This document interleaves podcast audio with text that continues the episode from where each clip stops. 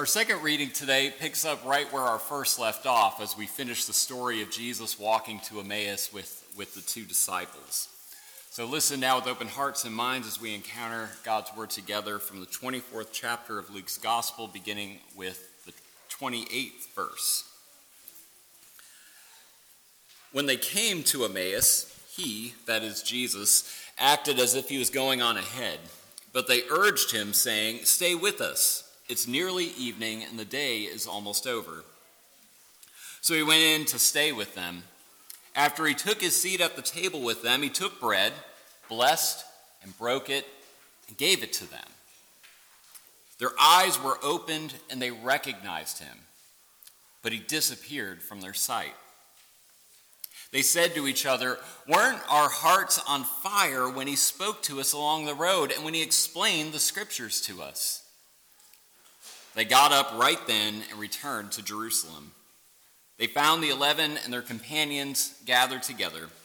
They were saying to each other, The Lord really has risen. He has appeared to Simon.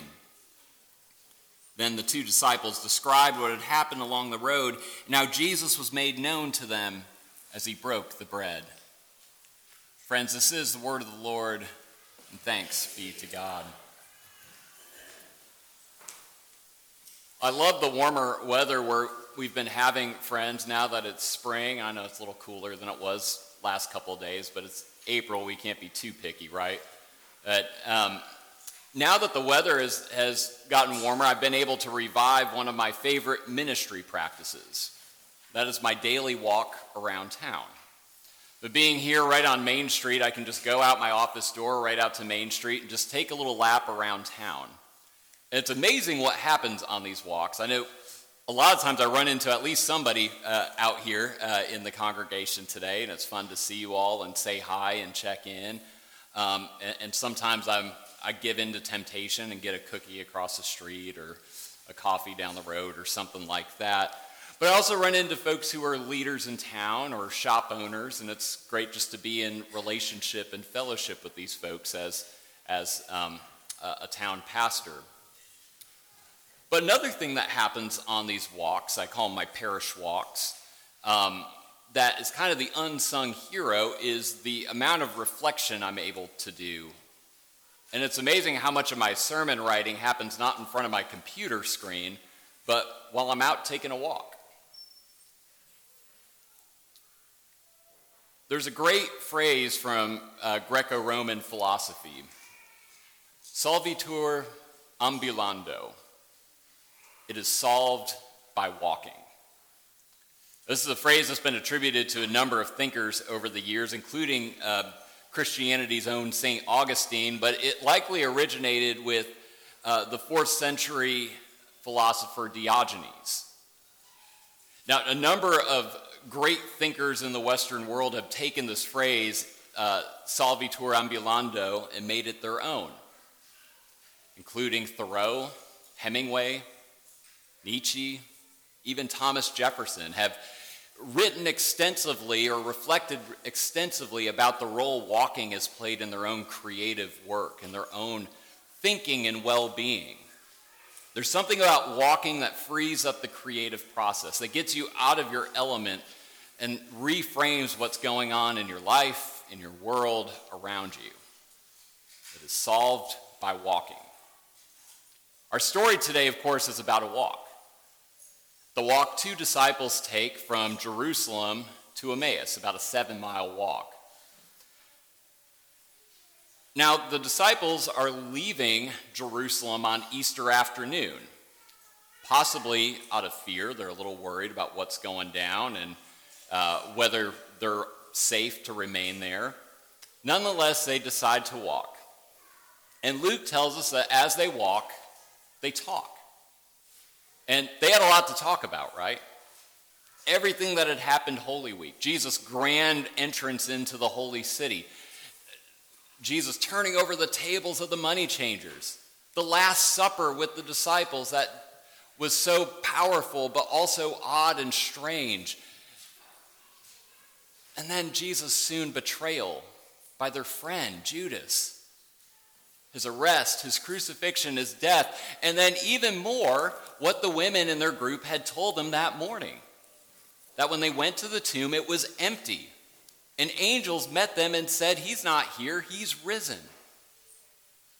They had a lot to talk about. One of my favorite things about the story, friends, is how they talk, though. Luke is very careful to frame the wording, and he uses what's known in Greek as the imperfect tense. If you're here on Easter, you might have remi- uh, remembered me geeking out, and I apologize for doing that every week, but for geeking out about the perfect tense in Greek that Mary uses when she says, I have seen the Lord. Perfect being something that happened in the past that continues to impact you in the present and will continue to impact you in the future. The imperfect tense, though, is a little more rare. And it's something that's happened in the past, but is incomplete, imperfect. It's still ongoing, it's still in process. The disciples haven't figured out Easter yet. They're still walking and talking. They're still trying to figure out just what happened. So often in the church, friends, we think Easter is a one and done thing. We show up on Easter, we wear our pretty pastels and sing Jesus Christ is risen today, and then we go on with our lives. But no, Easter is a season in the life of the church that stretches for seven weeks. Because, like the disciples, we need to walk and talk. Our understanding of the resurrection is always something ongoing. We never fully understand it, and we never will in this life. But we keep walking and talking. Solvitur ambulando. Now, the strange thing about the walk that, that these two disciples had, though, is that Jesus accompanies them on the walk, but they don't recognize him. Jesus shows up and walks beside them, but they can't recognize him. Perhaps out of their grief, perhaps Jesus even conceals his identity. Regardless, they can't recognize him right there in front of them. Jesus joins them in this conversation. They say, Hey, you don't know what just happened in Jerusalem to this great teacher named Jesus? We thought he was the chosen one, but he was arrested and killed. Now we don't know what to do. And Jesus says and reminds them that all of this is part of God's plan for the, for the anointed one, the Christ, the Messiah, to be betrayed, to die, and then to rise again. What I love about this exchange is that it shows that understanding the resurrection happens not just by walking and talking, it also happens in relationship. See, by its very nature, relationship engenders understanding.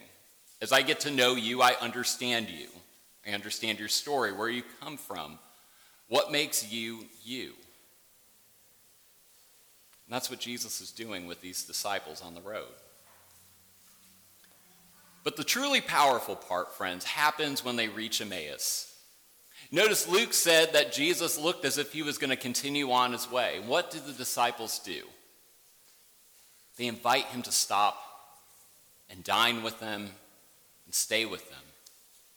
It's nearly evening and the day is almost over. Stay here with us.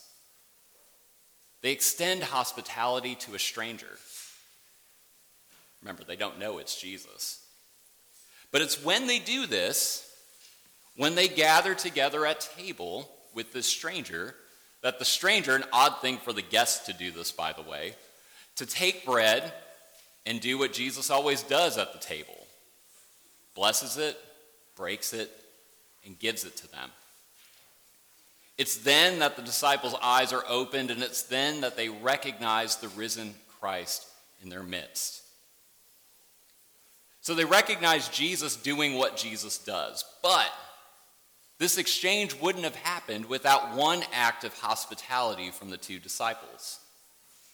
They extend welcome and hospitality to a stranger, and it's through that act, through that radical welcome and hospitality, that they recognize Jesus right there in front of them the whole time. What a truly powerful and profound thing, friends. The gospel basically tells us here that when we extend hospitality to a stranger, when we extend a welcoming hand to a, a neighbor, a friend, or even someone we don't know, we expect to find and the potential to meet nothing less than the risen Christ himself. It gives me chills every time I say it. I think that's such a powerful reminder on any day in the season of Easter, but particularly on this day when we're celebrating our preschool. Because all of our preschool teachers here have PhDs in, in what it means to share welcome, hospitality, and love to one another. I remain convinced that most of us as adults need some remedial preschool in our world that's so divided and broken where we can't talk or agree about just about anything. We need uh, some of these preschool teachers to, to shake us up a bit and remind us what it means to be welcoming, what it means to invite a friend to sit with you, what it means to invite a friend to play with you or do art with you. I think we need that, that uh, remedial kindness training, so to speak. Solvitur ambulando, it is solved by walking. Friends, we'll continue to wrestle with what the resurrection means, what it means to look for the risen Christ in our midst. But we know we can keep walking, we can keep talking, we can keep reaching out in relationship and love and extending hospitality to one another. Friends, when we do this, we know that there's always the potential to experience and to witness, hi there, the risen Christ present, alive, and among us all the time. So, friends, as we go, may we keep walking. May we keep, hello? they're, they're modeling what I'm asking everyone to do. Keep walking, keep talking, keep reaching out in relationship, and keep doing the very Jesus thing of extending hospitality welcome, and love. Amen.